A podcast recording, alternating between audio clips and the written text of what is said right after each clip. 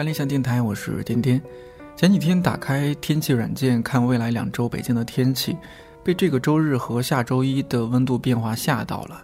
三月十一号周日，最低温度零摄氏度，最高温度十度；三月十二号周一，最低温度五度，最高温度二十度。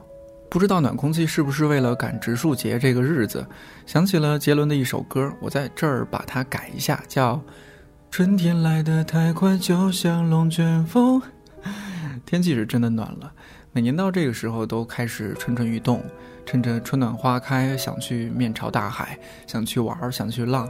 可是仔细想想，最后好像还是哪儿都没去成。这其中当然有经济方面的因素，另外还有就是工作太忙，或者天气不好，或者一想到要去的地方可能人山人海，上个厕所还要排队，吃个饭也要排队。顿时就觉得，哎，还是家里舒服。于是面朝大海，春暖花开就成了家有 WiFi，面朝阳台，春暖花开。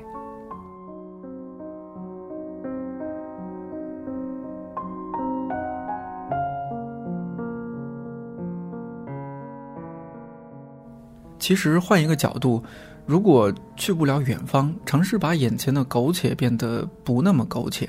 甚至变成眼前的诗和远方，好像也不错。小时候我们都学过刘禹锡的那一篇《陋室铭》：“斯是陋室，惟吾德馨。苔痕上阶绿，草色入帘青。人在室内，但也可以神游物外。”这期节目我们就干脆叫我只愿家有 WiFi，春暖花开。其实，在室内我们可以有很多的选择，比如我在家就特别的爱做饭、洗碗、打扫卫生、泡茶、喝茶、看电影、看书、听听音乐或者其他的一些电台节目。上周末我还去花卉商店抱回了几盆豆瓣绿，还有白掌，这样就还得留更多的时间在照顾它们。这么一看，好像在室内做的事情还蛮多啊，蛮充实、蛮简单的，但是同时也是困难重重。难在什么地方？难在选择。选择读哪本书，看哪部电影，听哪张专辑，做一道什么菜，泡一壶什么茶，买一盆什么样的绿植，在室内每一个物件，每一刻时间，都可以来自我们的每一次选择。比起室外，室内似乎是一个更加广阔的存在。我不知道，没有人在家的时候，家具们都在聊些什么。我不知道，一张木桌原来在森林里的位置。我不知道，当羊毛还在羊身上的时候，被风吹过的感觉。我不知道，做出这具罐子的那双手的年岁。我不知道，咖啡其实是一种果汁。我不知道下雨的时候，鱼群的骚动。我不知道窗户其实是一架画框。故事就在室内，只要有人听到。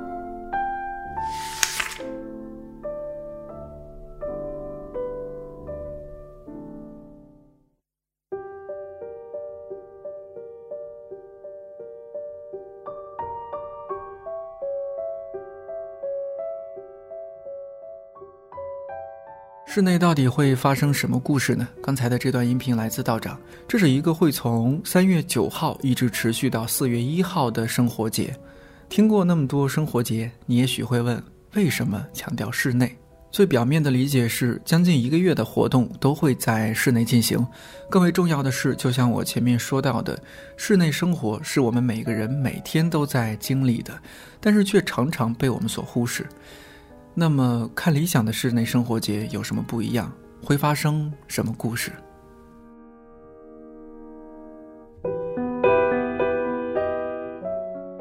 道长李健、贾樟柯还有马可·穆勒将分别作为看理想室内生活节的文化、音乐还有电影方面的策展人和顾问。二十四天，三十多位文艺人士以及手工匠人，五十多场的各类活动，还有咖啡、茶、葡萄酒等多个产品的系列，这也将会是看理想在生活方式领域的第一次正式探索。简单的来说，室内生活节可以分为两个方面，一共是六个板块。两个方面，一个是各类沙龙和工作坊，二是各类生活产品。至于六个板块，我来说一些你也许会比较感兴趣的板块，比如在耳朵旅行这一板块，我们安排每周六晚有一场音乐演出，展现一种乐器的特别之处，比如巴扬手风琴或者尺八。三月九号晚上，李健和巴扬手风琴演奏家吴琼将会带来首场的音乐演出。那在书的声音这一板块，我们邀请到了一些作者，比如正午团队、杨奎，还有阮一中等等，来到现场朗读他们的新书，并且和读者交流。在文艺时光的这一板块，我们安排每周六下午有一场文化沙龙。邀请了梁文道、贾樟柯、李健、陈丹青、詹宏志以及来自日本的手工艺人、设计师进行涵盖文艺等多个领域的对谈。而在京都职人在北京的这一板块，我们邀请了从京都来的手艺人，包括开化堂、金网石、中川木工艺、伊泽信三郎的传人，演示他们精湛的手作技艺。而在口味启蒙这一板块，我们邀请了怡园酒庄、布乐奶酪等品牌的创始人来到现场，带领我们体验不太一样的饮食文化。在独立眼睛的板块，将会由马可穆勒亲自选片，做小型的室内生活主题影展，放映贾樟柯、彭小莲、崔健、姜文、张元等人的多部影片。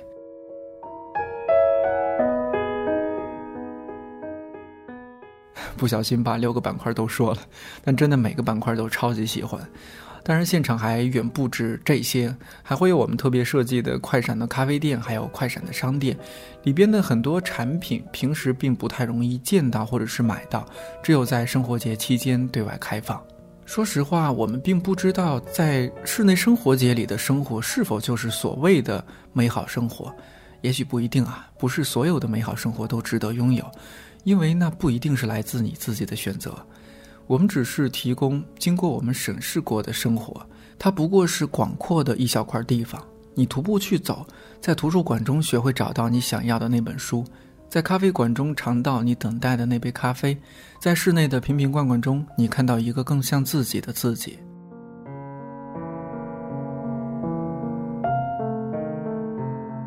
记得在二零一八年书展那期节目里，我们提到年华葡萄酒是看理想以出版的态度做的一款酒，而这次室内生活节，我们所策划的沙龙，我们挑选的物品，也可以视作对出版外延的一次拓展。看理想出版产品，意思就是做一些对我们所设想的公众而言有意义、有价值以及有温度的一些物件。我们相信，物件也可以包含更多的讯息，甚至感情。他们不该是快速消费的爆款，而是值得我们好好珍重和感受的出版品，提醒我们去发掘一种物件和相关生活脉络的本来面目。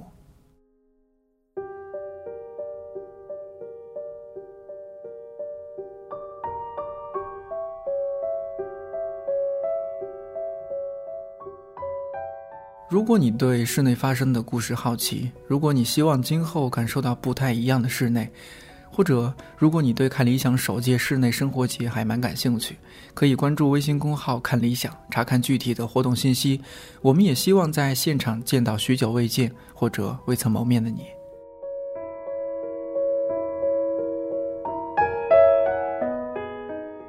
最后，借用道长的一句话：旅行不一定要抵达一个乌托邦，或者设定任何一个最终的目的地，反而可以是理应熟悉的此时此地。这种书写不必描述一个如梦似幻的世界，他写的是最庸俗的生活空间，不必去最遥远的带有异国风情的地方探险，就在当下，就在这个房间里面。看理想电台，我是颠颠，我们室内见。